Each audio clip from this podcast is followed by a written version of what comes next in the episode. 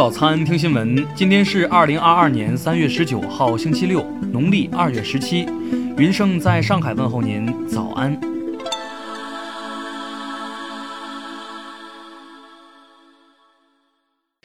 首先来关注头条消息。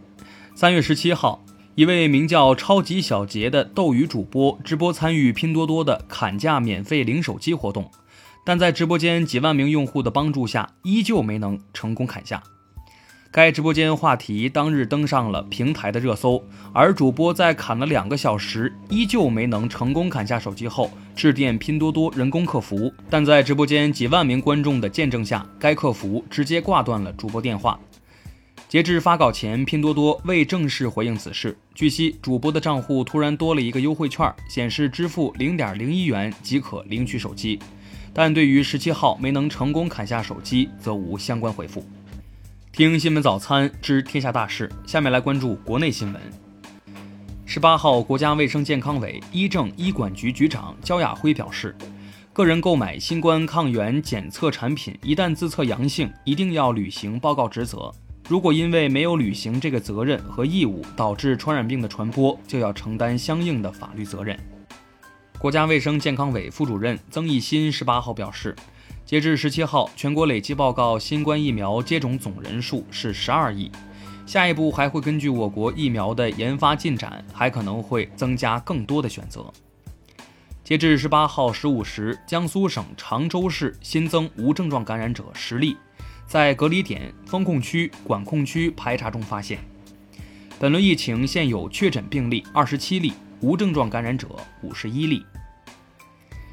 十七号，二点一二万盒进口新冠病毒治疗药物奈玛特韦利托那韦片，经上海高桥保税区海关验放后，办结全部进口通关手续，火速运往全国抗疫一线。这是该种药物被纳入最新版新冠肺炎诊疗方案后，全国的首批进口。福建省卫健委消息，十八号零至十六时，全省新增本土确诊病例一百四十一例。泉州一百三十六例，厦门两例，漳州一例，莆田两例，其中无症状转确诊一例，本土无症状感染者三十七例，泉州三十六例，漳州一例。据水利部十八号消息，黄河内蒙古河段全线开河，凌汛洪水安全进入万家寨水库，标志着二零二一至二零二二年度黄河防凌工作顺利结束。本年度黄河凌情总体平稳，全河未发生凌汛灾害。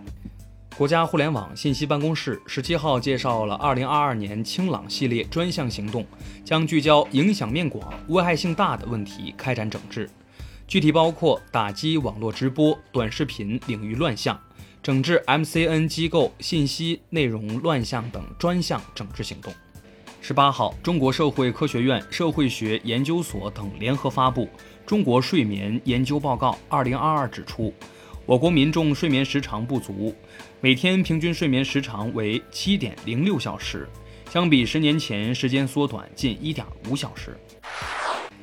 下面来关注国际新闻。东京电力公司称，当地时间十八号晚九时至十时期间，电力供给处于极为严峻的情况，可能会发生大规模停电，呼吁民众紧急节电。俄罗斯驻印度大使丹尼斯·阿利波夫当地时间十八号接受采访时表示，俄罗斯正研究向印度出售最新防空导弹系统 S- 杠五百的可能性。据日本富士电视台十八号消息，在十六号强震中受灾最严重的日本福岛县相马市等地，受低温降雨天气影响，灾后重建迟缓。此外，日本宫城县和福岛县累计约4.37万户人家依然断水。印度三月对俄罗斯的石油进口量正在激增。美国白宫新闻秘书珍·普萨基十五号曾警告称，印度如果购买俄罗斯石油，就是站在了历史错误的一边。当地时间十七号，两名索马里青年党武装分子向索马里西兰州的国民军投降。两人并谴责了索马里青年党所秉持的意识形态。当地时间十七号，英国卫生安全局公布的报告显示，英国英格兰地区有六十二人在四次新冠病毒检测中结果均呈阳性，其中每两次检测至少间隔九十天。俄罗斯国防部十八号表示，俄罗斯武装部队又袭击了乌克兰八十一个军事设施，夜间击落了六架无人机。俄国防部还称，武装部队一天之内控制了四个居民点，前进了十六公里。为应对日本福岛核电站污水处理计划，韩国釜山市政府于近日公布了相关方案，将从明年起加强检测，包括增设无人监测装置等。下面来关注社会民生新闻。西南大学美术学院雕塑系讲师何某近日因猥亵人体模特女学生白白子被警方行政拘留。西南大学其后发布消息称，经研究决定，学校对何某作出解聘处理，并报请有关部门撤销其教师资格。重庆市教委十八号表示，已对何某涉嫌违反教师职业道德一事立案。南通市九十六岁的老人江某将十万元资产放在儿子名下。不久前，他的儿子由于为他人做担保，被法院判决承担连带还款责任，银行账户被冻结。最终，法院对这笔钱进行溯源，认定这笔钱确实为江某所有，保住了这位老人的养老钱。十八号，永州市中级人民法院一审宣判湖南省卫生健康委员会原党组副书记、副主任。黄慧勇受贿一案，以受贿罪判处被告人黄慧勇有期徒刑十一年六个月，并处罚金人民币一百五十万元，对黄慧勇受贿所得财物予以追缴，上缴国库。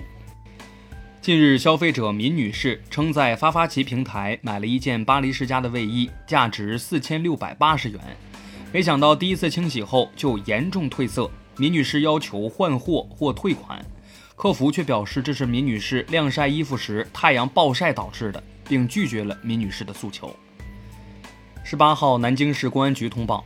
南京一棋牌室疫情期间违规营业，两男子阻碍民警依法对违规营业的棋牌室进行现场检查，被依法行政拘留。最后来关注文化体育新闻。十八号晚，WTT 新加坡大满贯女单半决赛再次成为国乒内战。孙颖莎和王曼玉相遇，最终王曼玉四比三险胜晋级决赛。二零二二年女排世锦赛分组抽签仪式十八号凌晨在国际排联总部瑞士洛桑举行。中国女排分在 D 组，同组的还有巴西、日本、哥伦比亚、阿根廷和捷克。近日，羽生结弦在参与日本奥委会相关活动中表示：“我也想参加札幌冬奥会。”如果羽生结弦坚持到二零三零年，届时他将年满三十五岁。十八号凌晨，据 NBA 资深记者山姆斯报道，勇士球星斯蒂芬库里被诊断为左脚韧带扭伤，或将无限期缺阵。以上就是本期新闻早餐的全部内容，咱们明天不见不散。